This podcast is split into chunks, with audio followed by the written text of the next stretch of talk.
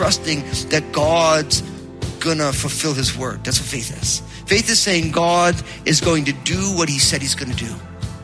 God is gonna fulfill what he said he is gonna accomplish.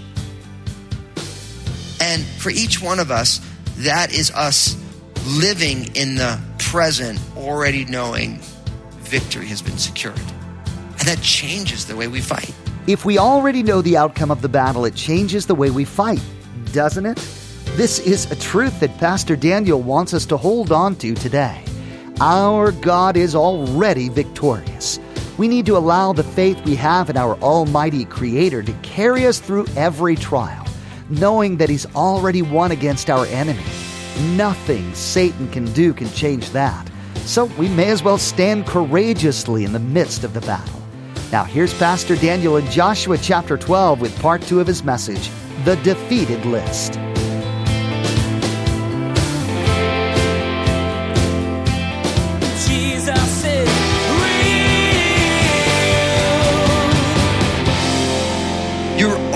Reminded when you look at the Bible that everything stands on the shoulders of what happened before. So, you know, in our Bibles, you'll see that everything about everything is not in there, but everything is sequentially ordered. And so you have Moses, and then as Joshua comes in, and Joshua standing upon the shoulders of Moses, and then from Joshua, we're going to go through the judges, and then you end up at the prophet Samuel, and then King Saul, and King David, and King Solomon, and all these different people. But it is a, a progression. Time is pushing forward.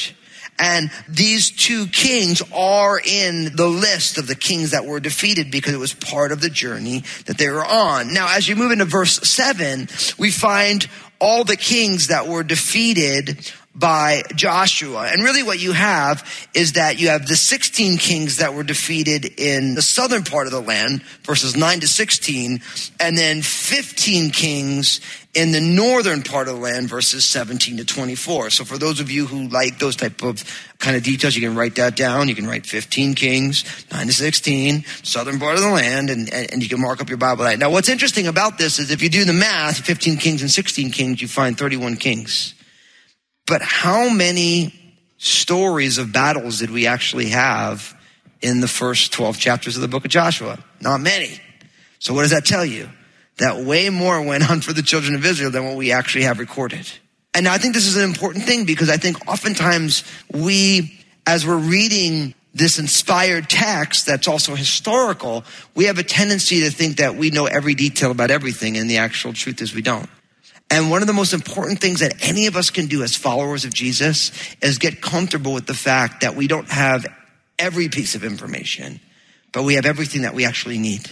And so in opportunities of biblical revelation, we have tremendous certainty, but we all have to be comfortable with a good bit of mystery. And we approach that mystery with what we call faith. Because of the, what we have certainty about, the things that we don't know, we can rely on the certainty that God has given us. And we realize that there's all sorts of details that for whatever reason, God didn't feel that we needed. So the book of Joshua doesn't tell every single battle of every single king. It gives us the most important battles. And I think we have to always remember that, that, you know, like when you look at the biblical revelation, I mean, you have the life of Abraham, the father of faith. But you only have a handful of events in this guy's life. And this guy lived to be, what, 120 years old, 140 years old? You only get, what, 10 events in his life.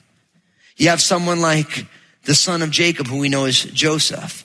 You only have the big events of his life, but his character was formed every single day. You know, Moses is one character that we have a lot about his life.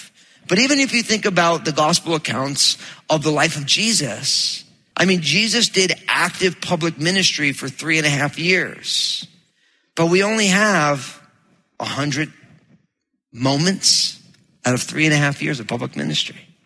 And there was a lot of things that Jesus was involved in that we don't know anything about. Now, obviously, we don't just want to make up what happened in there. That's what a lot of people do because they want Jesus to be made in their image. Like, oh, well, you know, there's this thing and Jesus did this thing, but nobody, it never happens.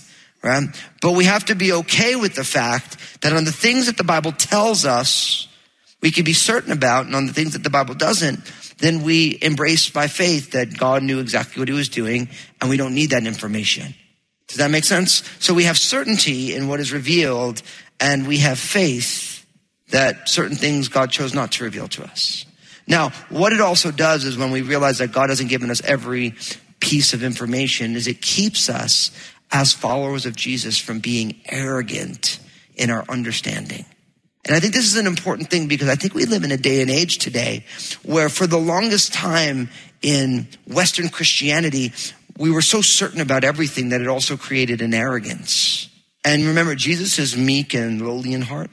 And so we want to make sure that we embrace the way of our Lord, that we allow ourselves to be conformed to his personality. And in the things that we know for certain, we still hold it with humility. And I think this is even more important in a day and age like today because our culture doesn't really value humility. Our culture values aggressiveness, self-confidence, but those aren't things that Jesus necessarily values. I mean, obviously Jesus, you could make the case was the most aggressive person who ever lived. I mean, he got crucified and he conquered the sins of the world. It's a pretty aggressive endeavor, I would say. You know, and he did it in his own body. But at the same time, his way of going about the work of the kingdom was still done with a, a humility. Judas still needed to identify Jesus at his betrayal. Jesus wasn't wearing like a big old gold necklace that said Messiah, diamond encrusted, you know? He didn't have like gold teeth that said, you know, Yahweh on his teeth and, you know, it, there was not this whole pomp and circumstance. I mean, you know, of course, when Jesus triumphantly entered into Jerusalem, he could have gotten himself a white thoroughbred, but he got himself a donkey, you know, and a borrowed donkey at that, you know, and so you have all these things with, as it relates to Jesus. And so I want to just remind all of us that God values a humble and a quiet spirit. And I realize that one of the overarching cultural passions is to have an arrogant and a loud spirit. And God wants to cultivate something unique in each one of us. And it's amazing to me because you know, God could really boast about all these things he's done, but he's only given us certain stories of certain battles. And then we just find out later, well, actually, a whole bunch of things happened.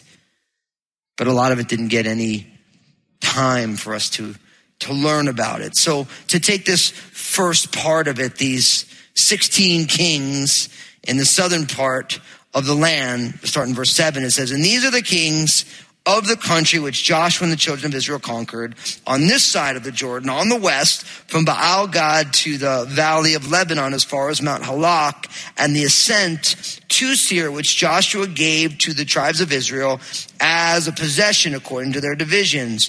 In the mountain country, in the lowlands, in the Jordan plain, and in the slopes, and in the wilderness, and in the south, the Hittites, the Amorites, the Canaanites, the Perizzites, the Hivites, and the Jebusites the king of Jericho, one, the king of Ai, which is beside Bethel, one, the king of Jerusalem, one, the king of Hebron, one, the king of Jarmuth, one, the king of Lachish, one, the king of Eglon, one, the king of Gezer, one. I just love that it says Gezer in there. I just think it's so awesome. Sorry. The king of Hormah, one, the king of Arad, one, the king of Libnah, one, the king of Adullam, one, the king of Makkedah, one, and the king of Bethel won. And so you notice two things here. One, one, one. First is that the battles that were fought were fought in all different lands with all different dynamics. And I think that's important to realize because you notice when it begins going, it says in the mountain country and in the lowlands and the plain and in the slopes and in the wilderness. And so the idea is, is that the battles that God is fighting in all of our lives have different terrains and dynamics involved.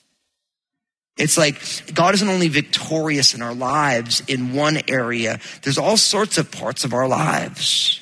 And so these battles, this land that they were inheriting was a multifaceted land. It wasn't just flat.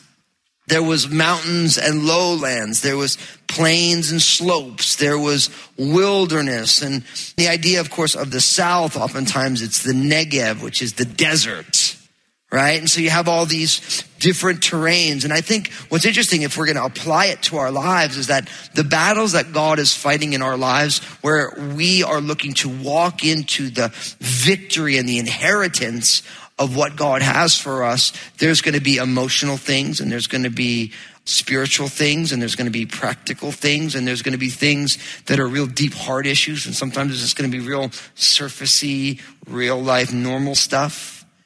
And the thing that I want to really make sure that we all realize is that if you are in Christ, you are already a conqueror. Jesus already has defeated all of those necessary things, but for each one of us, it's about us learning how to walk in that victory. A great example of this is we read in the Bible about the kingdom of God, and scholars would always tell you that the kingdom of God is already and not yet, right? Like it's here and it's coming. Right? Now, in the same way, the Bible says that when a man and a woman get married, the two become one flesh. On a day when a biological man and a biological woman get married, they spiritually become one flesh. But then every single day of their married life, they are learning how to walk in who they already are. And anybody who's been married knows that that's a lifetime process. You know, it's like on the day that you get married, you are positionally one flesh, but experientially you're learning. In the same way, the Bible says that if anyone's in Christ, they're a new creation. They've been completely justified and you're perfected. But every single day, as a follower of Jesus, you are learning how to walk in the experience of this new position. And they, the Bible calls that sanctification. So the sanctification process is us actually experiencing and living out who we already are in Christ. And for each one of us in the areas of our lives where there is battles going on, you're already a conqueror.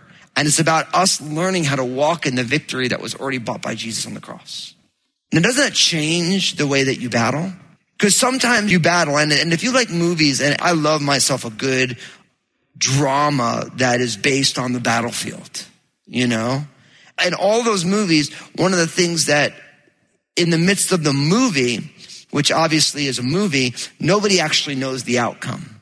So like, you know, whether it's the Lord of the Rings movies or of course, you know, there's always new Star Wars movies coming out. I'm not going to spoil it for anybody, but in all these things, there's always that moment where like, we're not going to win, right? We're not going to win. And you're hoping it's going to turn out the way that you want it to. Now, what's interesting for us in Christ is that you're already a conqueror. So you actually already have been victorious.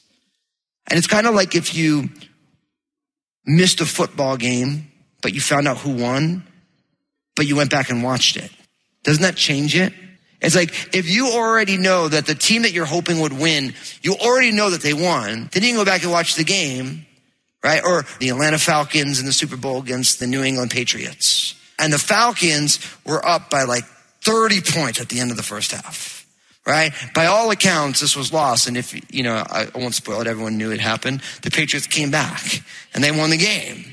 Now, what's amazing is if you would have missed the game, but you taped the game, and you would have known that the Patriots won, and you were watching the first half already knowing that the Patriots won, wouldn't it have been a different experience than those of us who watched it as it happened? You thought, oh man, the Patriots are getting blown out right now.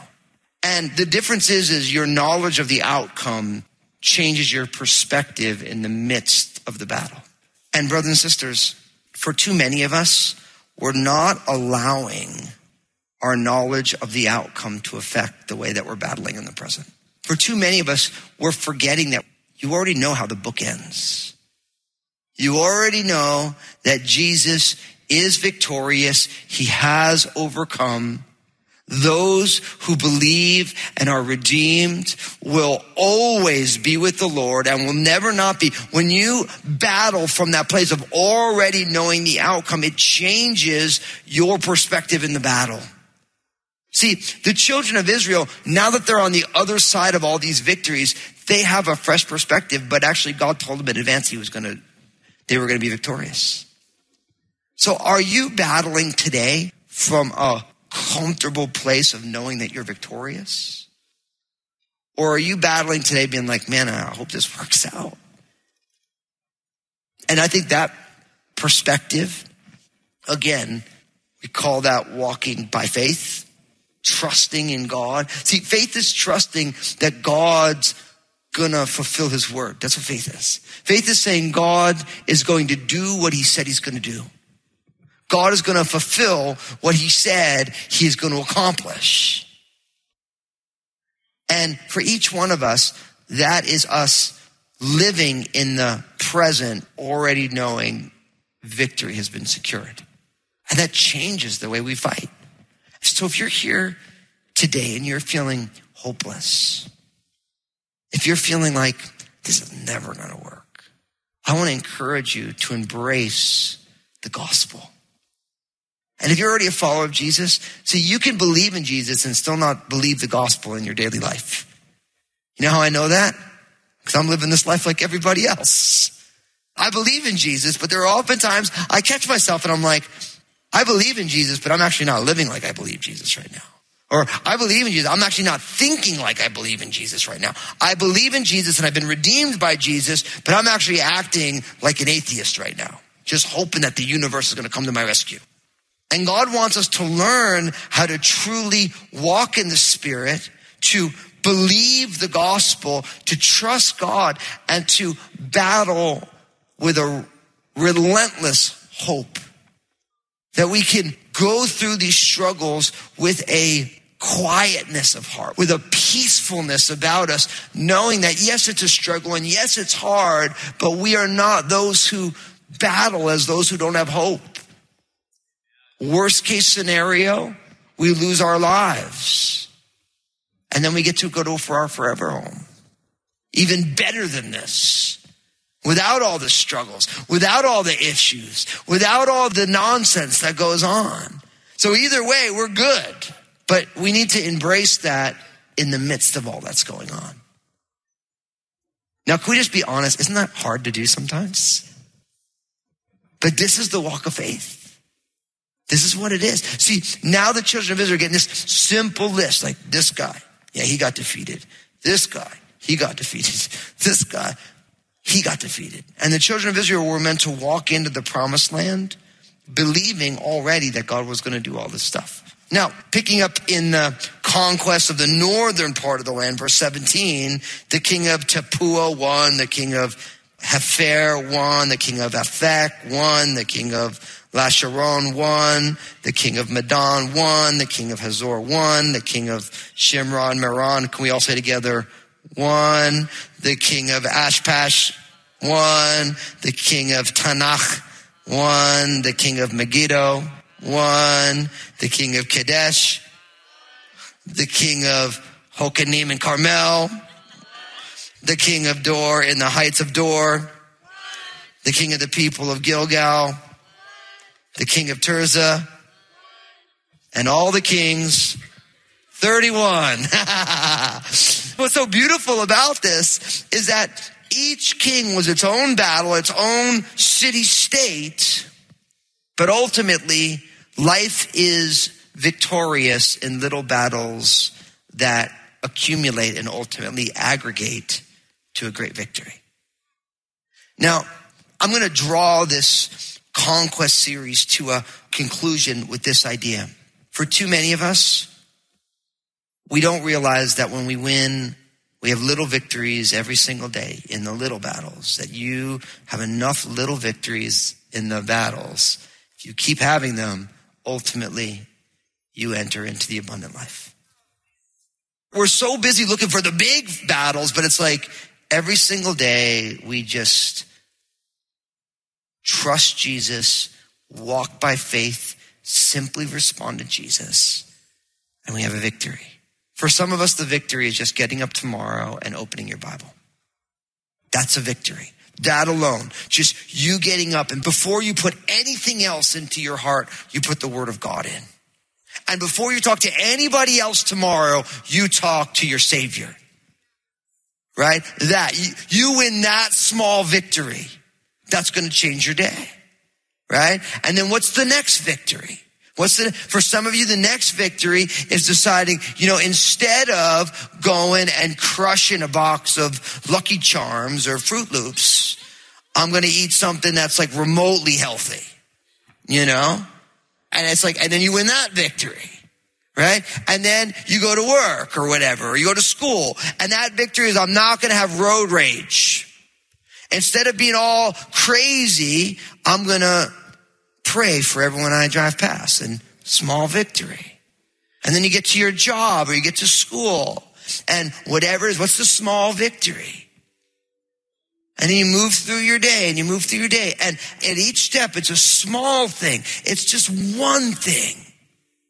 And you win that victory. And I'm here to tell you, if you string together all that stuff and whatever your landmines are, whatever the kryptonite is that makes you weak, that breaks you, and we all have it. For some of you, it's like you got to drive by the convenience store and not go in and buy alcohol, right? Or you need to drive by the convenience store. You need to not go in and buy cigarettes. Or you need to be on your computer doing work, but you need to not go to websites that hollow out your soul. Or you need to be able to go online and not buy things that you can't afford and you don't need, but you're just trying to fill something you can't fill with stuff. Like, like we all got these things, just matter what it is. And if you can just figure out like, what's my victory in that? And if you can get that victory and you can tack it on to all these other small victories, you get through one day and guess what? You're like, man, that was a good day. I got in the word. I avoided temptation. I sensed the presence of God. That's kind of good. And then you know what you do? You go to bed and you know what you do? You wake up the next day and you have a whole nother set of battles. And brothers and sisters, listen. The abundant life is lived one little fight at a time. What are the fights that you're in right now? What are the things that you're like, man, I just need to get that thing done? Break it down into a small victory. I was reading some research on the importance of making your bed. It's fascinating. They were saying that if the first thing you do when you wake up is you make your bed, it's one of the best things for you because it's a little victory. Like it's literally science is telling you that. Like you get up and make your bed, like what your parents tried to make you do when you're growing up. Like it's actually great for you because it's a small victory that you can build upon. Because at least that thing's done. That's closed. It's not every time you walk in your room like, yeah, that thing's not made. Oh, who cares? Right? And it's so much of life in Christ is about these one little victories at a time. Jesus is real. Following God doesn't always have to be a big lifestyle overhaul. It might just need to start with small, simple steps of obedience. Today, Pastor Daniel encouraged us to begin making little adjustments to our routine if the big leap is too hard. Might be something as simple as starting the day in the Word or changing one habit that's leading us down the wrong path. As we take small steps, we'll draw even closer to God. Jesus is Real Radio is the radio ministry of Daniel Fusco of Crossroads Community Church. The messages that you hear each day here on Jesus is Real Radio were produced from messages that Pastor Daniel shared on Sunday mornings and the midweek study. It's our prayer that this teaching from God's Word blessed and encouraged you in your walk with Jesus Christ. Thanks for joining us today for Jesus is Real Radio. Hey, I wanted to remind you that each day on Facebook, Pastor Daniel shares a simple two minute message. In this message, Pastor Daniel draws out an important biblical truth that really helps set your day on the right path. So be sure to follow Pastor Daniel Fusco on Facebook and share these two minute messages with your friends and family. Today's message brought Pastor Daniel's Conquest series to a close. Throughout our time with the Israelites, we've discovered just how important it is to not only rely on God for our daily needs, but also to look to Him to guide our steps. When Israel sought God's counsel, they were victorious. But when they relied on their own strength, they met defeat. God knows our future and will always be the best resource we have. Well, that's all the time we have for today's broadcast. On behalf of Pastor Daniel and the entire production team, we invite you to join us again for the next edition of Jesus is Real Radio.